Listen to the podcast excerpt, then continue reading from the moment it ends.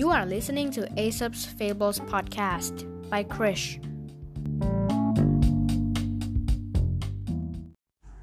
ตอนที่ 97 ปูทะเลกับหมาจิ้งจอก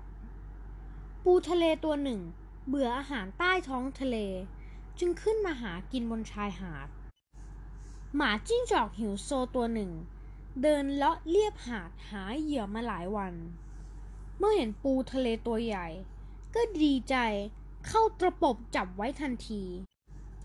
ปูทะเลโชคร้าย จึงรำพังอย่างเศร้าใจว่า โถเอ้ย ไม่น่ารนหาที่ขึ้นมาอยู่ในที่ที่ไม่ควรอยู่เลยเรา นิทานเรื่องนี้สอนให้รู้ว่า การละทิ้งสิ่งที่ดีงามเหมาะสมกับตนเอง อาจนำภัยมาถึงตัว เพื่อนๆก็เหมือนกันนะครับ อย่าประมาทกับที่ที่เราไม่คุ้นเคย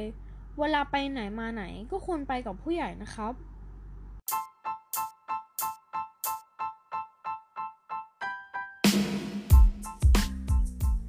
ขอบคุณที่รับฟังจนจบ แล้วพบกันใหม่ในนิทานอีสบตอนต่อไปในวันพรุ่งนี้ สวัสดีครับ